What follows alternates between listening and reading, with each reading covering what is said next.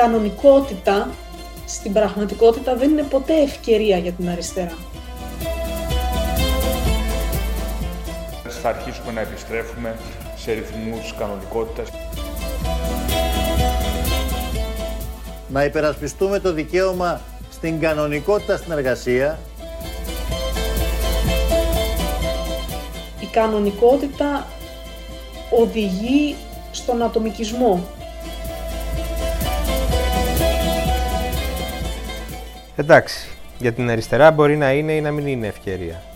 Αλλά τι θα πει αυτός ο πολυχρησιμοποιημένος όρος που επανέφερε λοξά στη δημόσια συζήτηση η Έφη Αξιόγλου, τι θα πει κανονικότητα, είναι καλή αυτή η κανονικότητα που ποθούμε, ή μήπως είναι μια παγίδα που θα μας κρατήσει καθυλωμένους; Κυρίες και κύριοι, είναι το Ράδιο Κάπα, το εβδομαδιαίο podcast της Καθημερινής. Είμαι ο Μιχάλης Τσιντσίνης και σήμερα θα δοκιμάσουμε να διαλευκάνουμε την ταλαιπωρημένη έννοια της κανονικότητας, που μας τυχιώνει από την προηγούμενη κρίση, από το 2009. Μαζί μας, στο κυνήγι της κανονικότητας, ο γνωστός και αγαπητός στου αναγνώστε της Καθημερινής Πάσχος Μανδραβέλη. Πάσχο, καλησπέρα. Σε ευχαριστώ που είσαι μαζί μας στο Ράδιο Κάπα. Καλησπέρα στους ακροατές μας, μετά τους αναγνώστες μας.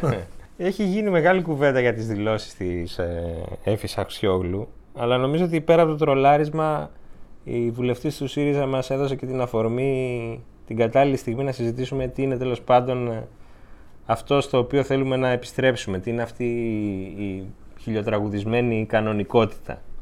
Εσύ πώς θα το περιέγραφες με δυο λόγια, πώς, πώς την αντιλαμβάνεσαι δηλαδή την έννοια; Ε, πριν προχωρήσουμε στην κανονικότητα, εγώ θα ήθελα να πω και δύο κουβέντες για την αριστερά. Ναι. Δηλαδή την αριστε... τη σχέση της αριστεράς με την κανονικότητα. Εξ όσων γνωρίζω τα τελευταία 150 χρόνια, η αριστερά έχει το επαναστατικό πρόταγμα.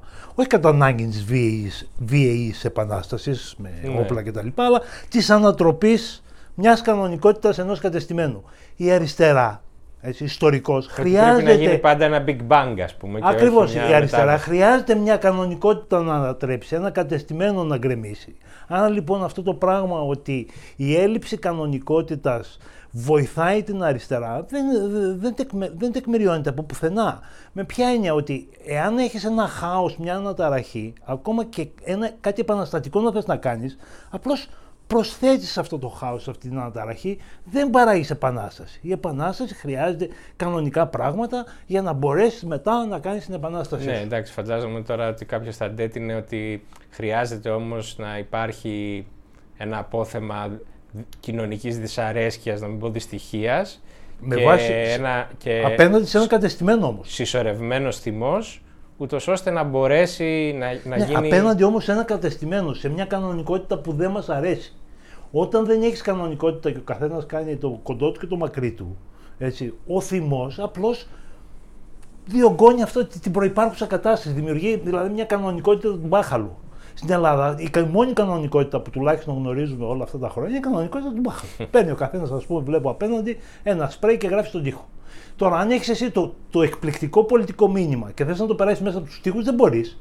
Διότι με τον μπάχαλο που υπάρχει, έτσι, ένα επιπλέον σύνθημα σε τοίχο είναι συνέχεια του μπάχαλου. Δεν περνάει. Δεν, Ναι. δεν, έχει, δεν έχει πολιτικό αποτέλεσμα. Πάντως για να το βάλουμε και λίγο τώρα στα σημερινά συμφραζόμενα, γιατί υπήρχε αυτή η συζήτηση και προτού κάνει η Αξιόγλου τις ε, δηλώσεις αυτές, ότι μήπως ο ΣΥΡΙΖΑ που ήταν τέκνο της οργής και της αγανάκτησης, της, χρεοκο... και της χρεοκοπίας που έφερε και μια ε, πολιτικά πολύ ταραγμένη, την πιο ταραγμένη περίοδο στην ιστορία της μεταπολίτευσης, μήπως ο ΣΥΡΙΖΑ λοιπόν που ήταν τέκνο εκείνης συγκυρίας δεν μπορεί να γίνει κόμμα της κανονικότητας; Συμφωνώ. Είναι, είναι, είναι σαν εκείνους που κέρδισαν μια φορά το λαχείο ή πέ- πέτυχαν, πέτυχαν μια φορά στη, τη- στο, στην Πάρνηθα, στη, στη, ρουλέτα. στη ρουλέτα το, το νούμερο και πιάσαν πολλά λεφτά και μετά τα τρώνε όλα τα λεφτά πάλι παίζοντας το ίδιο νούμερο και πιστεύοντας ότι θα ξανάρθει το ίδιο νούμερο. Δηλαδή είναι, από μια μεριά ήταν για το ΣΥΡΙΖΑ μια ευτυχή συγκυρία το γεγονός ότι από ένα κόμμα του 3%, 4% έφτασε στο 36%. Από την άλλη μεριά όμως δημιούργη- δημιούργησε μια νο- την οτροπία του τζογαδόρου ότι ποντάροντας πάλι σε αυτό το πράγμα, σε αυτήν την αναταραχή η οποία πραγματικά ήταν μοναδική, ανέτρεψε το πολιτικό σύστημα ε, σε θέμελα, ποντάροντας σε αυτή την αναταραχή θα μπορείς να κάτσεις. Ε, δεν θα κάτσεις πάλι. Ναι. Αλλά για να φύγουμε λίγο από το ΣΥΡΙΖΑ, γιατί ακούω και συνέχεια αυτή την κρίνια ότι ρε παιδιά, μην μας λέτε συνέχεια για το Ωραία. ΣΥΡΙΖΑ, γιατί είναι. Ωραία. Ε, να κα- πούμε λοιπόν για στο την, παρελθόν. κανονικότητα, Δηλαδή, για την κανονικότητα η Πώς θα οποία... το προσδιορίζαμε, είναι κάτι που, είναι- δηλαδή είναι κάτι που είχαμε και το χάσαμε, είναι κάτι που πρέπει να το οικοδομήσουμε ε, από την αρχή; Είχαμε μια κανονικότητα η οποία ήταν σε πολλές, σε πολλές πτυχές της αρνητική. Για παράδειγμα έβλεπα σήμερα έναν πίνακα τον αριθμό των μετακλητών υπαλλήλων. Ναι. Είχαμε μια κανονικότητα με πολλούς μετακλητούς υπαλλήλους. Η οποία όμως δεν δεν δια, δεν διεκόπη, δεν είναι διεράγει από την. Ναι, δεν διεράγει, τώρα έχουμε περισσότερους μετακλητούς Ακριβώς. υπαλλήλους. Αυτό είναι το εκπληκτικό. Άρα λοιπόν πριν ορίσουμε την κανονικότητα πρέπει να δούμε σε ποια κανονικότητα θέλουμε να επιστρέψουμε. Θέλουμε να επιστρέψουμε στην κανονικότητα που μας οδήγησε στη χρεοκοπία; Εγώ θα έλεγα όχι. Δεν πρέπει να επιστρέψουμε σε αυτή την κανονικότητα. Βεβαίως κρίσιμες συνθήκες, οι ανάγκες, το καταλαβαίνω, βγαίνουμε από μια μεγάλη πανδημία κτλ. Αλλά η κανονικότητα του, του, του, του, του αυτού του ήπιου μπάχαλου που είχαμε στη χώρα δεν πρέπει να επιστρέψει. Και δεν ξέρω αν η κυβέρνηση το καταλαβαίνει ή αν θέλει να το κάνει. Αυτή θα ήταν η επόμενη μου ερώτηση. Δηλαδή, αν, αν εσύ βλέπεις, γιατί τώρα η κυβέρνηση είχε αφοσιώσει όλη της την προσοχή και την ενέργειά της στην αντιμετώπιση αυτής της έκτακτης κατάστασης, αν εσύ βλέπεις ότι πέρα από το αν έχει τις προθέσεις, ας πούμε ότι συμβατικά ότι τις έχει για την οικονομία της συζήτησης, αν έχει και το πολιτικό απόθεμα για να φτιάξει αυτό που λέμε μια νέα κανονικότητα συμβατικά, δηλαδή για να, για να οδηγήσει τη χώρα σε μια κατάσταση όπου δεν θα έχουμε την ίδια αγορά εργασίας. Δεν θα έχουμε τα ίδια πανεπιστήμια που θεωρούσαμε κανονικά- κανονικότητα να κλείνουν το μισό χρόνο κτλ. Με... Δηλαδή ότι δεν θα έχουμε αυτό που λες εσύ την κανονικότητα του μπάχαλου. Βλέπεις ότι η κυβέρνηση έχει τη, το πολιτικό απόθεμα για να το προχωρήσει αυτό τώρα που σιγά σιγά βγαίνουμε από τη πανδημία; Η εφορία που νιώθει αυτή τη στιγμή ο πληθυσμός νομίζω ότι δίνει έναν ακόμα μήνα του μέλητος στην κυβέρνηση. Δηλαδή το βλέπω έξω, το, το νιώθω στους ανθρώπους ότι ε, βγήκαμε ή κάποιοι πιο νεοδημοκράτες θα πούνε η κυβέρνηση μας έβγαλε από ένα σκοτεινό τούνελ. Αυτό δίνει ένα μικρό περιθώριο στην κυβέρνηση σαν να ξαναξεκινάει, σαν να έχουμε Ιούλιο του 2019. Δεν ξέρω πώς θα κρατήσει, αλλά καλό είναι να τρέξει η κυβέρνηση. Αυτό θεωρείς δηλαδή ότι ας πούμε η- δημιουργεί τις ψυχολογικές προϋποθέσεις, να το πω έτσι, για τολμηρά βήματα. Ακριβώς. Δεν, το παράθυρο ευκαιρίας θα είναι μικρό, διότι ε, δεν ξέρουμε τι φασούλια μας περιμένουν στην οικονομία μετά. Περιμένουμε Ναι. να δούμε τι θα κάνει ο τουρισμός τώρα φέτος το καλοκαίρι, μιας και ανοίγει και θα δούμε.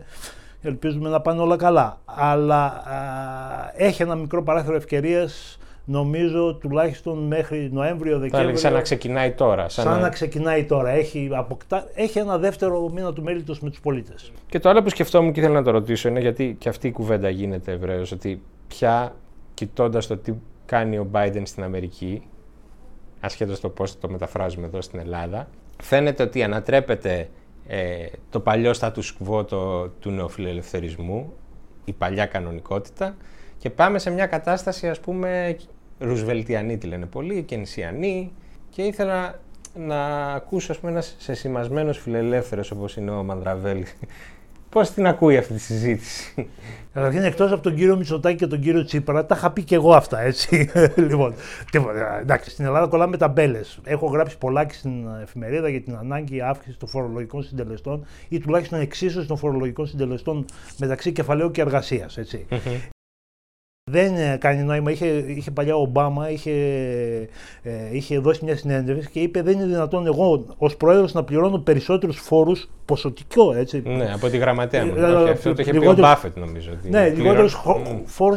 Λοιπόν, αυτή η φορολογική ανισότητα, αυτό το, το ξεχαρβάλωμα της κοινωνικής προστασίας, γιατί δεν δημιουργήσαν αυτές οι ρεπουμπλικανικές κυβερνήσεις, δεν δημιουργήσαν και ένα το δημοσιονομικό αποτέλεσμα. Αυτό είναι το εκπληκτικό. Μπορεί να λένε μικρότερο κράτος και τα λοιπά, αλλά στην ουσία είχαμε περισσότερους εξοπλισμούς και λιγότερους φόρους, που σημαίνει μεγαλύτερα ελλείμματα και διόγκωση του χρέους. Επομένως, χρειαζόταν μια. Στην ουσία, αυτό που θα κάνει ο Biden είναι μια ανακατανομή του βάρους, του φορολογικού βάρους, του οικονομικού βάρους ανάμεσα στις διάφορες τάξεις. Θα το πάρει δηλαδή από εκείνους οι οποίοι παίζουν ρουλέτα στα χρηματιστήρια με futures και spreads και με, ε, πώς τα λέγαμε τα άλλα, τους κινδύνους CDS κτλ. Ναι, ναι. Και θα το ρίξει και στην πραγματική οικονομία που στην ουσία παράγει και οικονομικό αποτέλεσμα. Επομένως, είναι πολύ νωρίς να πούμε ακόμα γιατί το αμερικανικό κατεστημένο μπορείς και αντιστάθηκε σε έναν Τραμπ, έτσι, σε πολλά πράγματα. Ε, υπάρχει ένα κατεστημένο που αυτή τη στιγμή έχει λουφάξει λόγω πανδημίας, λόγω της εμπειρίας Τραμπ κτλ. Αλλά δεν ξέρουμε τι θα κάνουν οι λομπίστες στο Κογκρέσο, ας πούμε, όταν όλο αυτό το θαυμάσιο έτσι, Ναι. κατά τα άλλα πρόγραμμα Biden φτάσει στο Κογκρέσο. Και δεν ξέρουμε αν αρκούν και τα δικά του ερίσματα, τα κοινοβουλευτικά που δεν είναι. Ακριβώς. Επομένως, ναι, υπάρχει, υπάρχει μια γενιά νέων πολιτικών δημοκρατικών ε, στο Κογκρέσο η οποία πιέζει και είναι και εφραδής. Έχω την, ε, υπόψη μου την ε, Αλεξάνδρα Οκτάβιο Κόρτα που, που δημιουργούν μια καινούρια πολιτική δυναμική. Ακριβώς. Δημιουργούν μια καινούρια πολιτική δυναμική. Είναι πολύ νωρίς. Πάντως η ουσία είναι ότι αυτό το πράγμα είχε φτάσει σε διέξοδο. Το προηγούμενο μοντέλο δηλαδή των Reaganomics είχε φτάσει σε διέξοδο και έπρεπε να αλλάξει. Και ταυτόχρονα ε, δεν ξέρω αν συμφωνείς με τη διαπίστωση ότι και η πανδημία μας έδειξε ότι το κράτος, ιδίως όταν αντιμετωπίζουμε ασύμετρους κινδύνους, είναι αναντικατάστατο. Δηλαδή δεν υπάρχει ε, ε, εναλλακτική στο- σε ένα δημόσιο σύστημα υγείας που πρέπει να λειτουργεί σωστά. Έτσι δεν είναι. Η αγορά είναι πολύτιμη όταν υπάρχουν παίκτες να ανταγωνιστούν. Σε μια περίπτωση πανδημίας, ας πούμε, είναι η πανδημία και η κοινωνία. Εδώ δεν έχεις να πεις ότι έχω ένα άλλο μηχανισμό ο οποίος ανταγωνίζεται με έναν άλλο μηχανισμό και να δούμε ποιος θα τα πάει καλύτερα. Εδώ έχεις μια κοινωνία η οποία προσπαθεί να αντισταθεί στο υπέρ του κόσμου. Δηλαδή, αν πέσει χτύπα ξύλο ένας μετεωρίτης, τα έχουμε δει όλα, μην το δούμε και αυτό. Τι θα πεις ότι αφήστε την αγορά να το, να το διευθετήσει, δεν μπορείς. Όταν έχεις καταστάσεις που χρειάζεται π, κοινωνική απάντηση έτσι, εν συνόλο, ε, το μόνο μηχανισμό που ξέρουμε μέχρι στιγμής που μπορεί να απαντήσει αυτό είναι το κράτος. Ελπίζω πάντως να μην πέσει κάποιος μετεωρίτης γιατί θα ήδη βλέπω τα σχόλια στο Twitter που θα λένε ότι φταίει για αυτό ο Μανδραβέλης. ναι, και ελπίζω να μην πέσει μετεωρίτης γιατί βλέπω τους μετακλητούς από 3.000 να γίνονται 10. Ε, σωστό. Σε ευχαριστώ πολύ για τη συζήτηση. Εγώ ευχαριστώ, χαρά μου.